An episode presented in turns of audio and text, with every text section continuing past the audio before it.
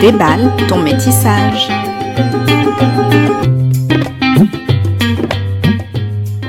Bonjour et bienvenue sur Déballe ton métissage, le podcast qui débat les sujets et problématiques liés à la multiracialité, qu'on appelle aussi métissage. Ce podcast vous est présenté par votre hôte Marine et aujourd'hui nous allons conclure cette saison avec un épisode un peu spécial. Vous allez découvrir l'équipe de Déballe ton métissage. Eh bien oui, parce que bien que je porte la quasi-totalité du projet, ce podcast ne serait pas ce qu'il est sans ces deux personnes. Cette saison se conclura donc avec deux épisodes hors série. Le premier avec les démineurs éditoriaux de Déballe ton métissage et le second avec mon mari. Attention, dans cet épisode, nous ferons mention de racisme et de harcèlement en ligne. Bonjour Mel et Sunmei, merci d'avoir accepté de participer à cet épisode un peu spécial. Pourriez-vous vous présenter aux auditoristes, nous dire vos prénoms, vos pronoms, vos professions si vous le souhaitez? On peut commencer par euh, Mel? Euh, bah, bonjour, euh, je m'appelle Mel, euh, il, il, lui. Euh, je suis, euh, pour mon travail, on va dire, je suis médiateur scientifique. je fais des interventions scolaires, voilà, pour autour des énergies et du climat. Et sinon, je suis militant quasi à temps plein, notamment au planning familial, au bureau confédéral du planning familial en France hexagonale. Et XM euh, oui, salut. Donc, euh, je m'appelle Sonmai, euh, XM pour aller plus vite. au niveau des pronoms, bah, j'utilise tous les pronoms euh, à la fois et en même temps aucun genre. Voilà. Euh, et au niveau de ma profession, je suis artiste en linogravure sous le nom de Queer d'Artichaut sur Instagram. Et alors, vous êtes les sensitivity listeners ou en français, parfois, ils disent des mineurs, des mineuses, des mineureuses éditoriaux de ce podcast. Qu'est-ce que cela signifie, Sunmei Eh ben, je crois que ça signifie qu'on t'empêche de te faire cancel.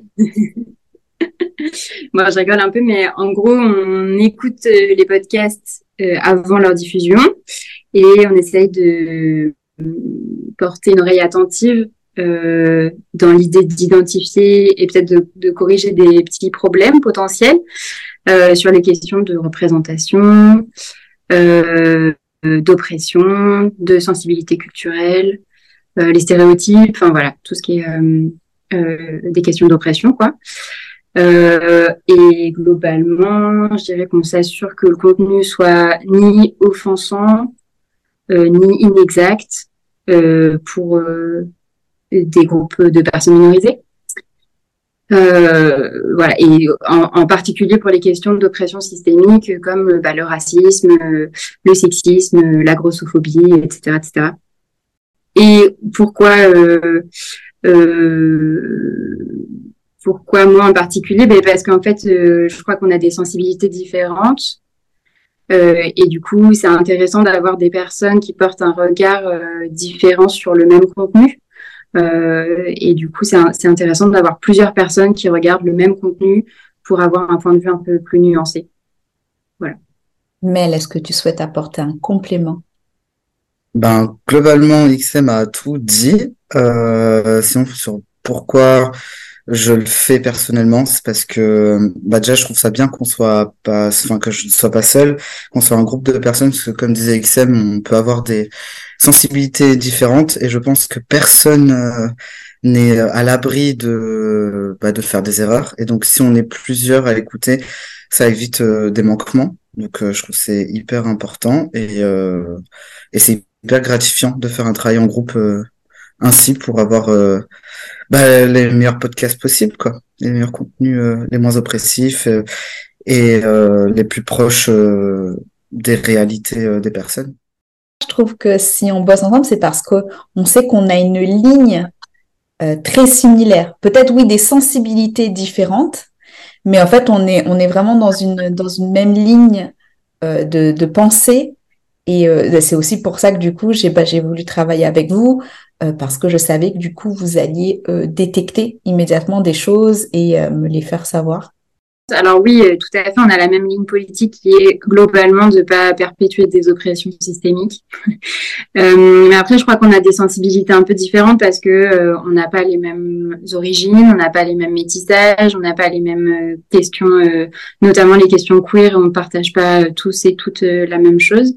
Et, et du coup, je pense qu'on a des sensibilités et des, des connaissances sur certains sujets qui sont peut-être plus euh, affûtés que d'autres et euh, d'avoir euh, trois personnes qui partagent pas forcément les mêmes euh, croisements d'identité, ça permet de d'avoir une critique plus intéressante, je trouve.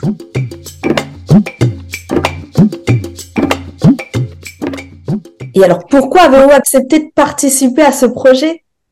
Eh ben, tout d'abord parce que je suis moi-même sous cette bannière du métissage, donc je me sentais concerné. Et parce que je me dis que, quitte à se manger du contenu théorique depuis des années, autant que ça serve. Et, euh, et même, je trouve que c'est une expérience euh, très particulière. Je connais personne d'autre euh, qui fait ça autour de moi. Donc, je sais que ça amène plein d'interrogations et, et les personnes me posent beaucoup de questions là-dessus.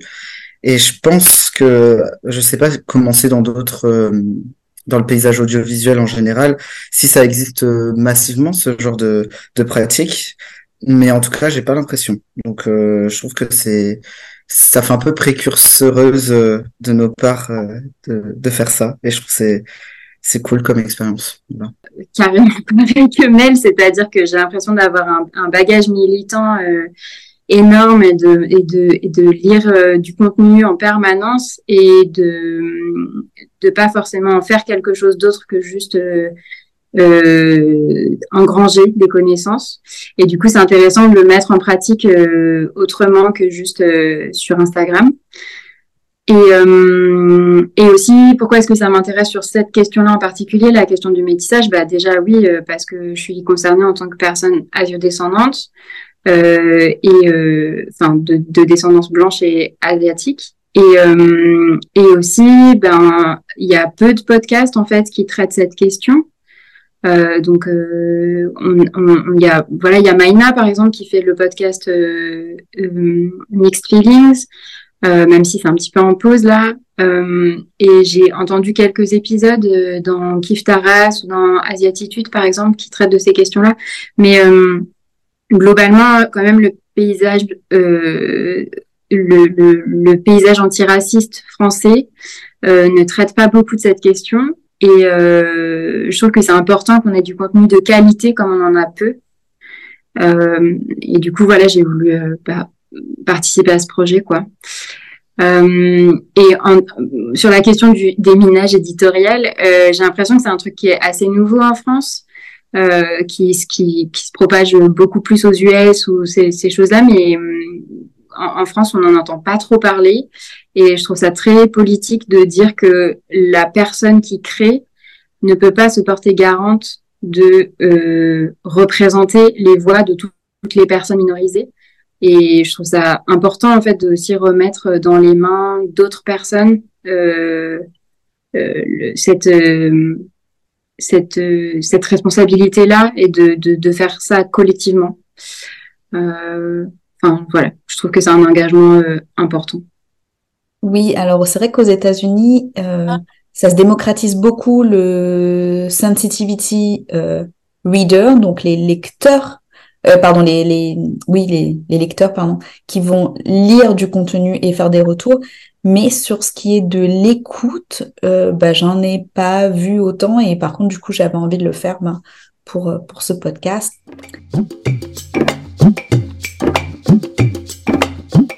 Et alors, donc vous êtes là depuis le début de la saison 1.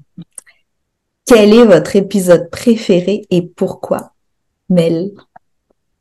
Euh, alors j'ai pris des notes. Euh, moi, mon épisode préféré, c'est le deuxième de la saison 1 avec Bouy euh, sur le poids des mots. Euh, notamment parce que en France, euh, on parle très peu des communautés des voyages ou dites communautés Rome. et notamment, j'ai beaucoup aimé le fait que ça parle d'historicité, bah, que c'est une communauté qui a subi un génocide et de l'enfermement.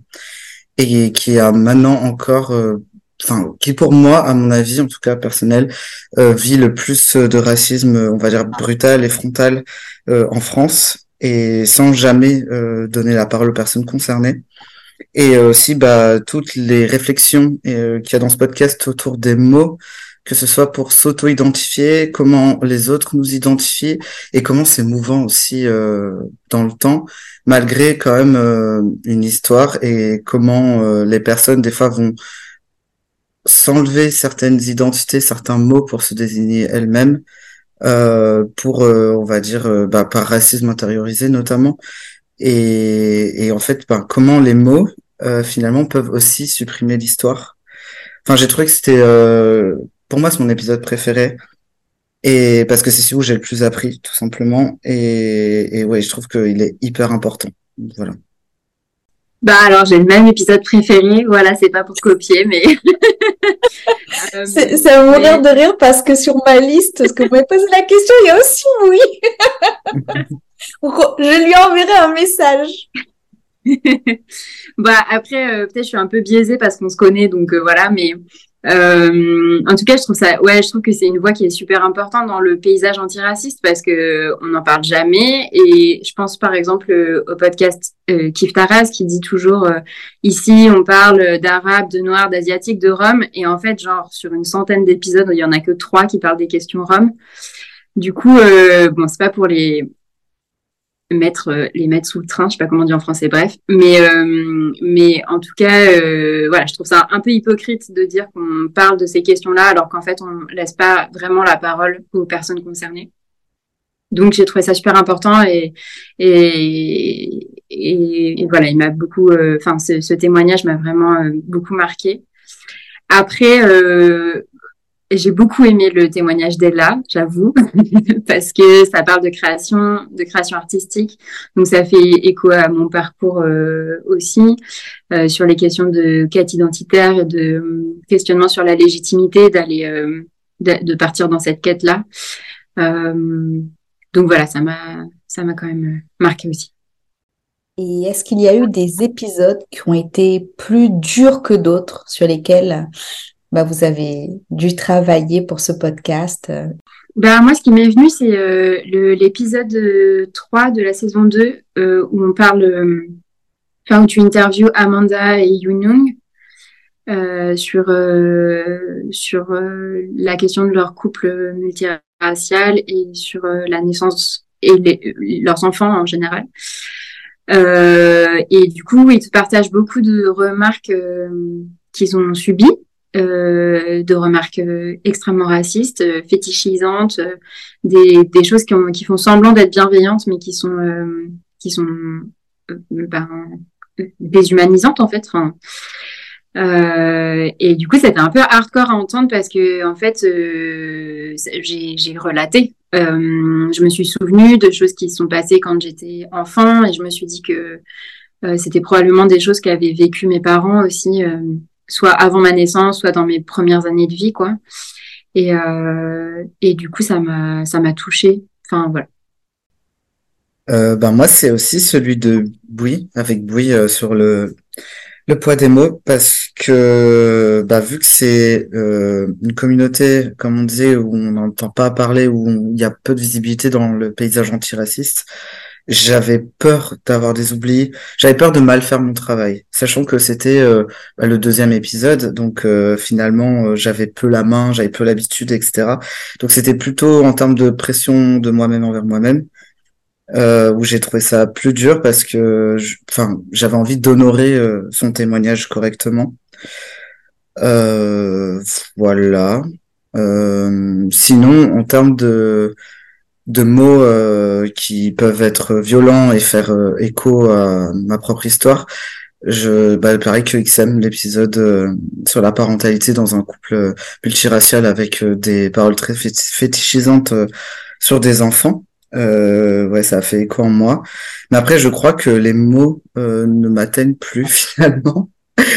Malheureusement, je pense aussi. Euh, mais euh, mais voilà, ouais, je pense que c'était surtout euh, l'épisode sur le poids des mots parce que justement aussi en tant que sensitive reader, euh, il faut faire attention aux, aux, mots.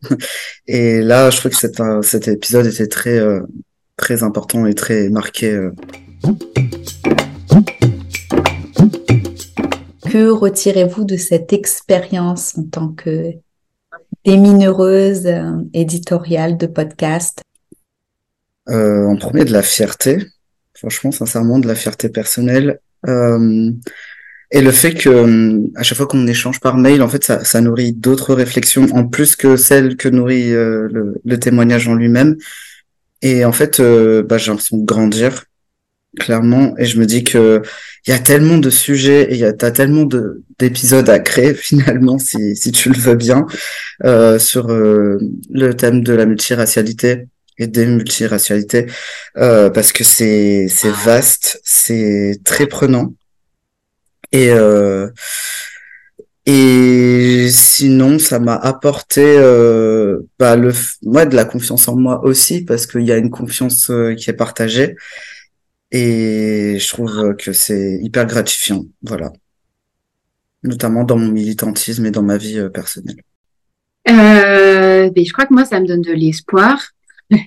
c'est ça que ça m'a apporté globalement de, de voir que bah, il y a des créatrices de contenu qui se soucient de la qualité de leur création euh, euh, de, de et, de pas vouloir enfin de vouloir euh, de manière évidente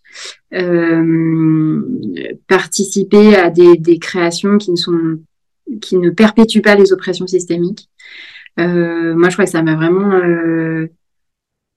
enfin voilà, ça m'a ça m'a touché que tu fasses cette proposition il y a il y a deux, deux ans, un an, je sais plus, un an, et et voilà, et j'ai trouvé ça aussi important je vais le dire, que ce travail, c'est un travail militant qui est rémunéré euh, de ta part. Et je trouve ça super important, en fait, de, de visibiliser que bah, ça prend du temps, ça prend de l'énergie, ça prend des connaissances. Et, euh, et du coup, ça mérite euh, une rétribution. Euh, parce qu'on a, dans nos milieux, je trouve qu'on a tendance à considérer que le, le travail militant, c'est euh, gratuit et c'est juste de la sueur et c'est tout. Et du coup, euh, voilà, j'ai trouvé ça important de remettre le cadre un peu.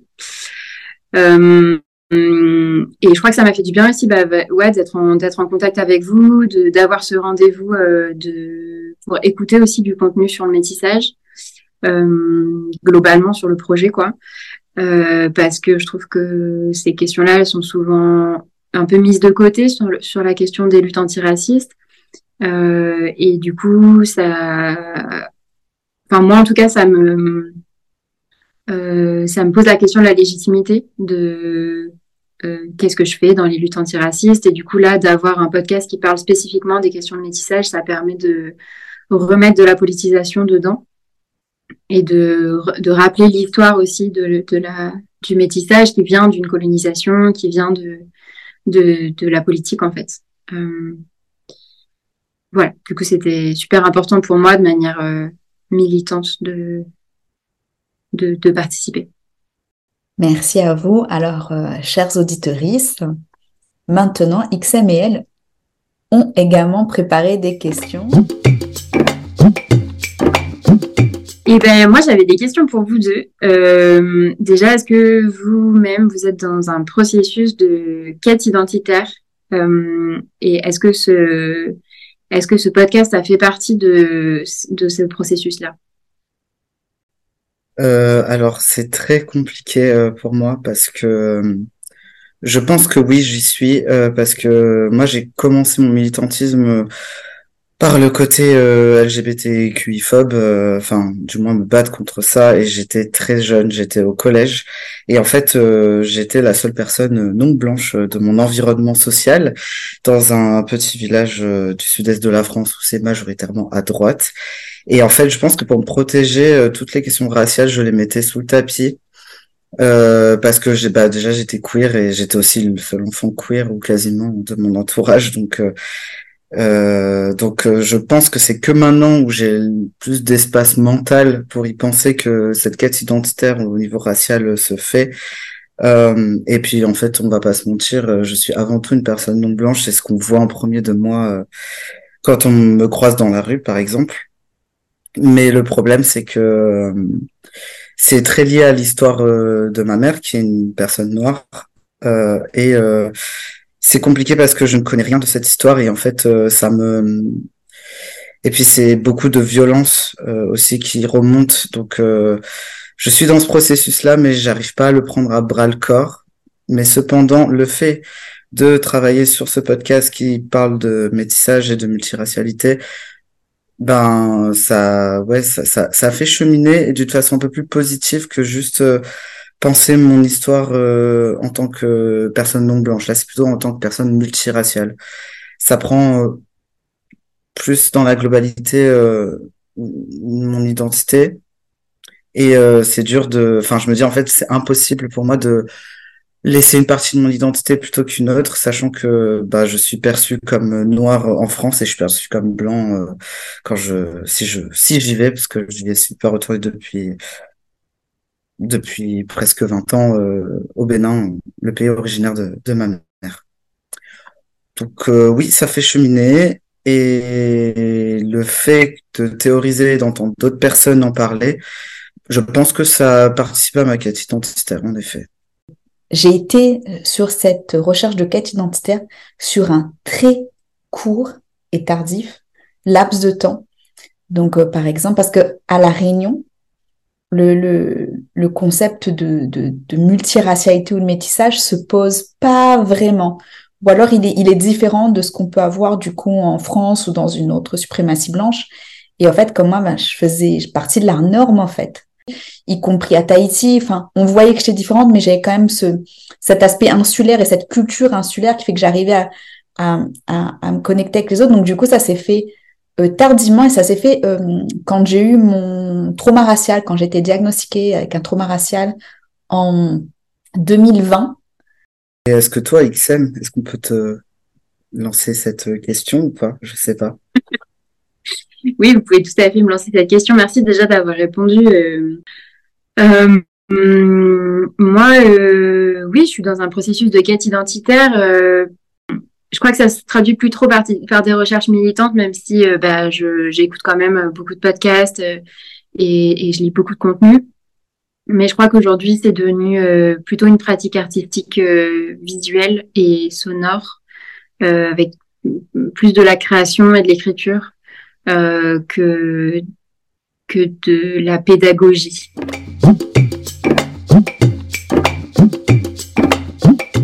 Et du coup, ça m'amène à la question d'après qui euh, était est-ce que vous avez une pratique artistique euh, qui se base sur ces questions de quête identitaire ou sur euh, des questions militantes et qui vous permet un peu d'extérioriser ça comme je sais pas de l'écriture ou de l'art visuel ou des choses comme ça? Bah du coup je dirais ce podcast. Déjà parce qu'il faut savoir que j'écris tous les épisodes donc euh, j'écris euh, tout, y compris les questions. Euh, donc déjà c'est beaucoup d'écriture. Et avant ça, du coup, j'avais eu le blog, puis un compte Instagram qui s'appelle Marine Mom Créole et sur lequel je suis très active et je partage énormément. Voilà. moi, je me considère pas comme artiste.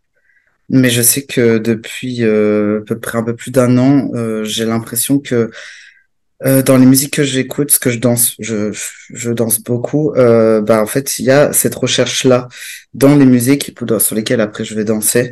Et sinon, c'est surtout dans ma pratique militante qui passe pas tant par de la pédagogie. La pédagogie, j'ai plutôt la faire de personne en personne mais qui passe plutôt sur euh, bah, avec mon, lien avec mon travail au, planning familial où c'est de la politique pure et dure et je suis euh, en référence sur les questions antiracistes et de féminisme décolonial où là en fait euh, bah ouais enfin je suis en plein dedans quoi. Donc ouais ça serait plutôt là-dessus. Donc écriture on va dire plutôt politique de tribune de communiqué de presse ce genre de choses et la danse Trop bien. Merci pour vos réponses. Euh, et du coup, je me demandais si c'était la première fois que vous parliez de vous dans, une interview aujourd'hui ou si vous aviez déjà fait euh, des interviews. Oui et non. C'est-à-dire que oui, mais sur d'autres sujets. Euh, genre sur le sujet de la transidentité, sur le fait d'être, enfin oui, ça va être lié sur le fait d'être euh, ben, une personne non blanche et une personne non cis et une, personne non hétérosexuelle. Donc euh, ça m'est déjà arrivé. Et euh, sinon, bah, c'est surtout lié au planning familial où je vais euh, répondre à d'autres podcasts sur des thèmes du planning familial. Et sinon, et j'ai oublié de le dire, en fait, oui, l'écriture, c'est très important parce que j'ai un fanzine en collaboration avec une amie à moi qui, qui est marocaine. Et on, ça s'appelle Race dans l'espace et c'est euh, un, podcast, euh, un podcast, pas du tout, un fanzine sur euh, les thématiques raciales en lien avec les espaces, donc en lien avec euh, l'architecture, avec les espaces publics, espaces privés, espaces militants, euh, espaces de fête, espaces des transports en commun, etc., etc. Donc voilà, on a ce projet-là et et ça m'arrive, oui, des fois de parler de de moi, mais pas sur le métissage, on va dire à proprement parler. Et euh, moi, j'en ai fait euh, pas mal, que ce soit invité sur, euh, sur des podcasts ou lors de, de, de live Twitch ou Instagram. je parle beaucoup de, de, de, militantisme et je parle de plus en plus du coup de, bah, de ce qu'on fait dans ce podcast et notamment sur la multiracialité et la place des personnes métissées, euh, dans, dans une suprématie blanche, mais aussi euh, quel, quel support on peut apporter euh, dans les luttes euh, pour la justice sociale et notamment l'antiracisme. Et oui, après, voilà, je, je, suis assez, assez active sur, sur bah, les réseaux sociaux, comme je disais. pas beaucoup sur TikTok, même si j'adore aller regarder des vidéos sur TikTok et un peu plus du coup sur Instagram et voilà. Ok. Et tu fais du contenu en anglais aussi parce que je sais que tu es sur le continent nord-américain. Oui, bah en fait, mon TikTok, du coup, j'aimerais bien le faire entièrement en anglais.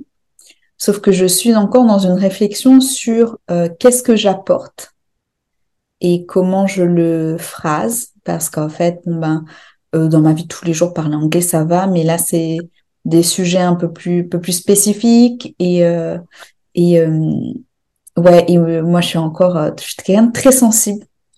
Je le vis très mal, la critique négative. Sauf si elle est constructive. Si on me dit, bah, écoute, t'as fait ça, c'est pas, voilà. Mais ouais, le, le, le harcèlement en ligne, c'est quelque chose qui me, qui me terrorise.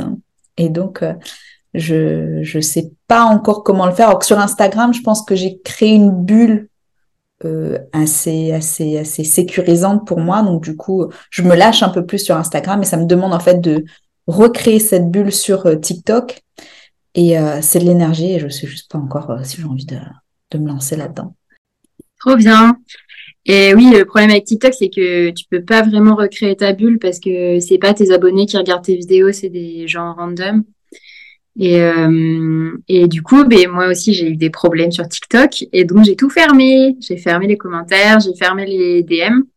Et du coup, maintenant, je poste et les seules personnes qui peuvent qui peuvent commenter ou m'envoyer des DM, c'est des personnes que je suis.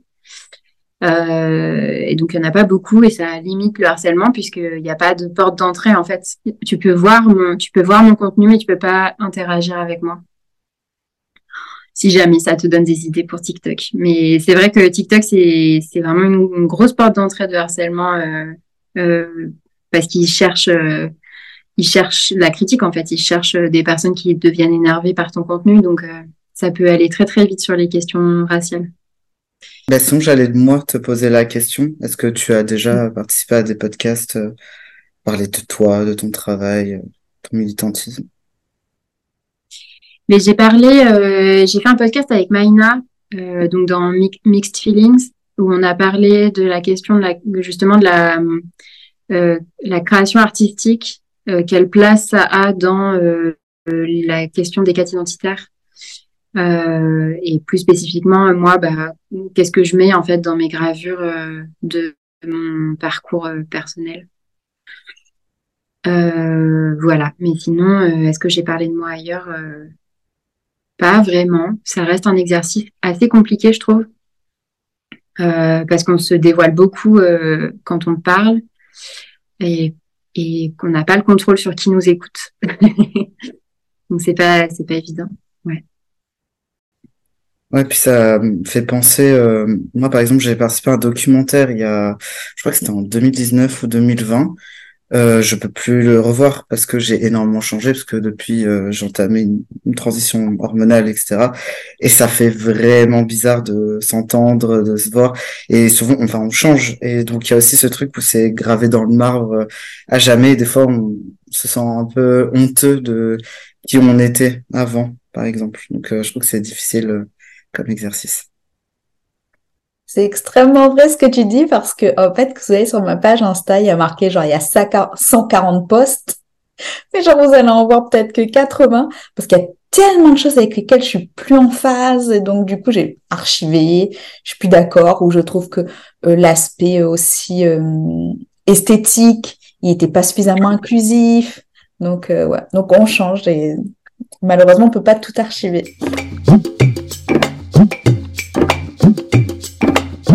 J'avais des questions euh, spécifiquement pour euh, Marine. Euh, je me demandais ce qui t'avait donné envie de faire ce podcast.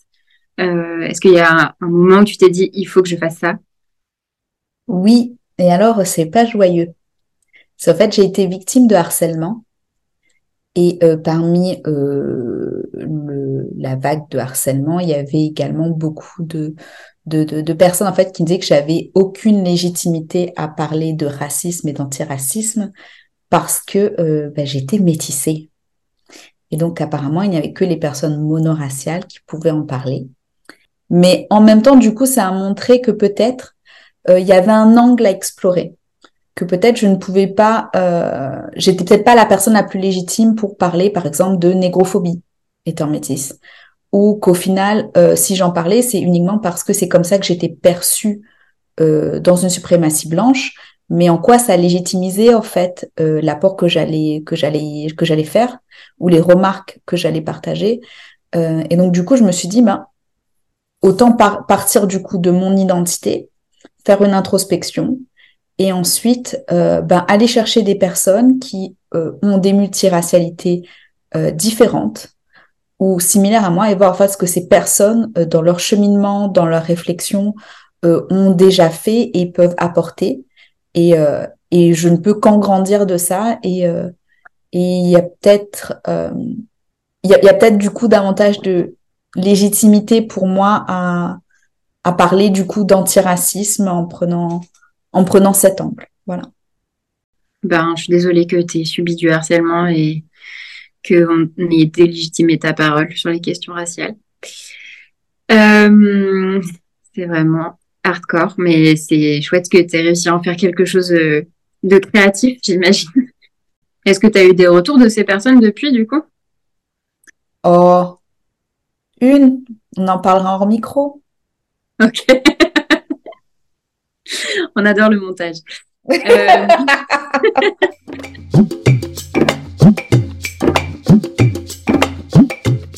à quel moment tu t'es dit et pourquoi est-ce que c'était important pour toi de faire appel à des sensitivity listeners?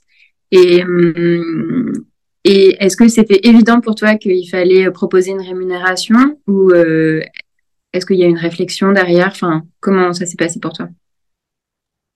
Il y avait deux choses. Un, c'est que euh, je ne peux pas tout savoir et j'ai des billes. Alors, c'est pas parce que je suis une personne racisée et perçue racisée que du coup, euh, j'allais tout comprendre et tout savoir.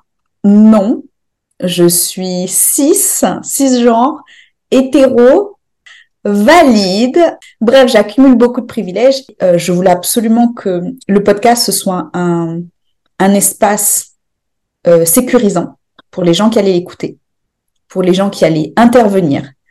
Et oui, la rémunération, ça allait de soi parce que je trouve qu'on demande tout le temps aux personnes faisant du militantisme d'intervenir sur des questions et tout ça gratuitement. Donc on fait appel à leur expertise et on ne les rémunère pas.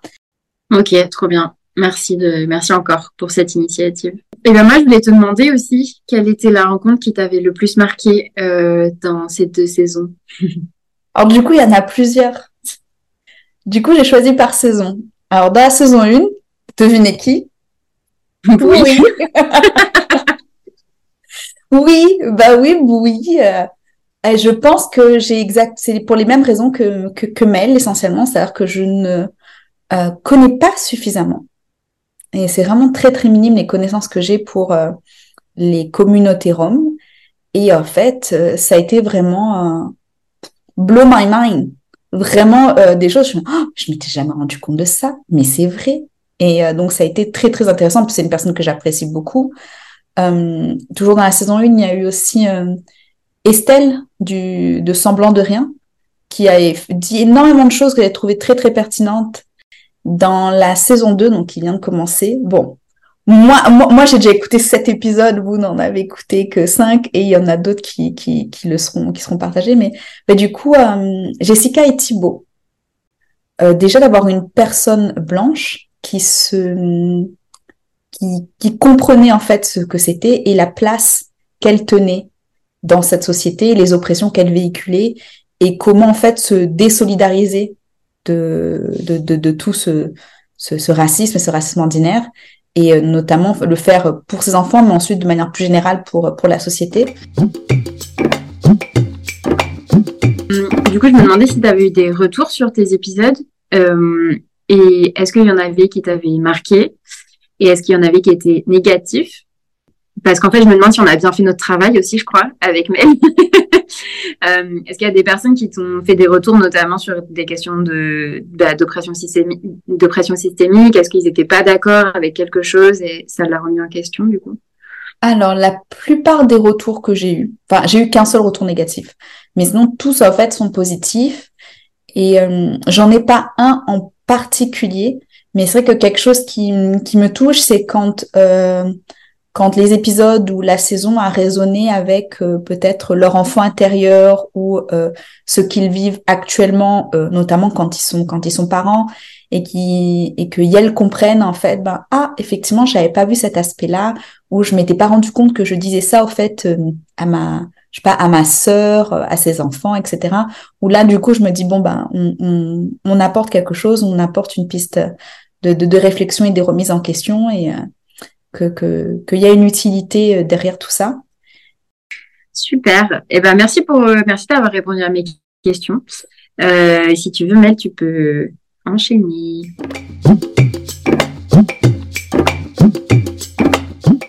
Donc c'était pour Marine aussi. Je voulais savoir si tu étais satisfaite de la visibilité du podcast que, enfin, pour le coup, euh, nous on est dans le processus de création, mais je sais pas s'il est euh, s'il est beaucoup écouté. Qu'est-ce que ça veut dire beaucoup d'ailleurs? Et euh, surtout en comparaison avec euh, la visibilité que tu as sur ta page Instagram où tu milites aussi.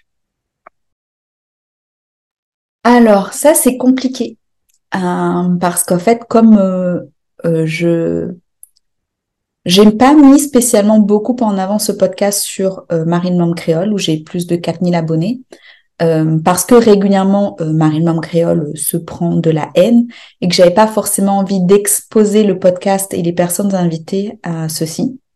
Donc je le protège un peu, mais du coup je lui offre pas peut-être pas suffisamment de visibilité. Euh, par contre, euh, j'ai contacté, je pense, je pense que j'ai contacté entre 45 et 50 médias, que ce soit médias en ligne ou autres, pour en faire la promotion. Et je n'ai qu'une seule réponse. Donc, euh, je suis, je pense qu'il mérite clairement plus de visibilité.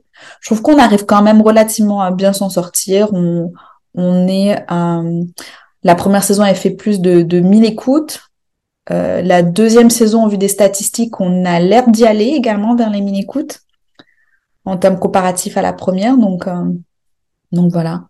Donc oui et non. Je suis satisfaite pour euh, pour l'échelle à laquelle on est et en même temps, je suis un peu frustrée parce que ben je je veux passer par d'autres canaux plutôt que mon autre page Instagram et euh, malheureusement ben on est assez peu écouté ou voilà il n'y a pas il y a pas de réponse donc c'est un peu c'est un peu frustrant ouais. Parce que oui, c'est vrai que même moi, autour de moi, euh, même euh, mes proches euh, qui sont multiraciales, je leur envoie le podcast parce que je fais une ah ouais moi j'ai un parent blanc un parent qui ne l'est pas et je reçois encore du racisme là, je ah bah ça me fait penser à tel épisode sur lequel j'ai travaillé et j'envoie mais les gens j'ai pas l'impression qu'ils connaissent de base. Et pourtant ils sont dans les milieux antiracistes. Donc ça fait écho à ce que tu viens de dire mais euh, je trouve que c'est bien aussi de pas se donner euh, un truc, enfin un objectif de, il faut absolument que ce soit euh, le nouveau podcast antiraciste euh, trop trendy, sachant qu'il y en a quand même énormément. Et je pense qu'aussi la compétition est rude, sachant qu'il y a aussi des grosses boîtes de production qui ont les moyens, qui produisent des podcasts antiracistes. Donc Et pour ma dernière question, euh, c'était sur la suite euh, du podcast. Est-ce que tu as une idée pour la suite? Est-ce que tu as déjà des idées? C'est un peu pour teaser les gens. Parce que euh, et oui, en termes de prochaine saison, est-ce qu'il y aura une prochaine saison? Si oui, est-ce que tu peux en partager le thème?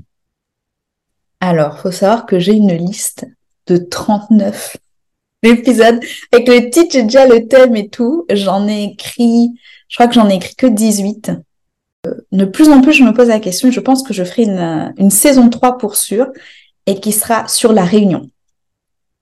Le fait qu'en fait, la réunion, le concept de multiracialité, c'est euh, quelque chose, en fait, qui, qui, n'est pas abordé ou qui, est différent. Le, métissage, on le conçoit, mais la multiracialité, c'est différent parce qu'en fait, le, le, le, concept de race chez les réunionnais créoles, en fait, il n'existe pas. On est plus en termes d'ethnie, donc ce qui est différent. Donc du coup, il y aura les ethnies euh, créoles et ensuite à côté, tu as les oreilles, les blancs. Comment ces deux systèmes à la fois de multiethnicité, de multiracialité, en fait, cohabitent ensemble et ce que ça signifie, en fait, pour un réunionnais? Parce que quand on dit qu'on est réunionnais, on a, normalement, tu dis pas, euh, ah, moi, je suis créole, euh, indien, noir. Personne dit ça, en fait. Tu dis, tu es créole. Et c'est peut-être, en fait, la, en fonction peut-être de, de, de, de l'identité que tu renvoies, euh, tu vas peut-être un peu plus te dire, moi je suis Malbar, moi je suis CAF ou quelque chose comme ça, mais c'est pas du tout dans le même euh, dans le même aspect en fait que que, que, pour la que pour la France. Et je me pose encore la question si euh, ce sera en français ou en créole parce que je pense qu'on va aussi beaucoup parler en créole. Donc il va falloir rajouter quelqu'un à l'équipe. Donc c'est je me pose encore la question et j'aurais, bien aimé aussi faire une saison en anglais, mais euh, je sais pas encore où, quand, comment. Donc euh, voilà, et euh, voilà, il y a encore beaucoup de thèmes. Donc ça va dépendre de si, si je retrouve un travail ou pas. Mais en tout cas, voilà, il y a une troisième saison sûre. Et potentiellement, il y en aurait une quatrième et une cinquième. Ah, trop chouette. Ok, trop bien. Je pense que c'est bien euh, de teaser un peu les gens. Et notamment là, tu m'as bien teasé parce que je suis d'origine réunionnaise aussi. J'ai jamais été euh, malheureusement euh, sur cette jolie île et je compte y aller notamment par le biais du planning familial. Enfin bref, j'ai tout ça en tête. Et par contre, je ne parle pas créole malheureusement. Eh bien, merci Mel et XM d'avoir participé à cet épisode un peu spécial que vous allez réécouter, corriger et me dire s'il y a des trigger warnings. Merci à vous. Merci à toi. Merci beaucoup.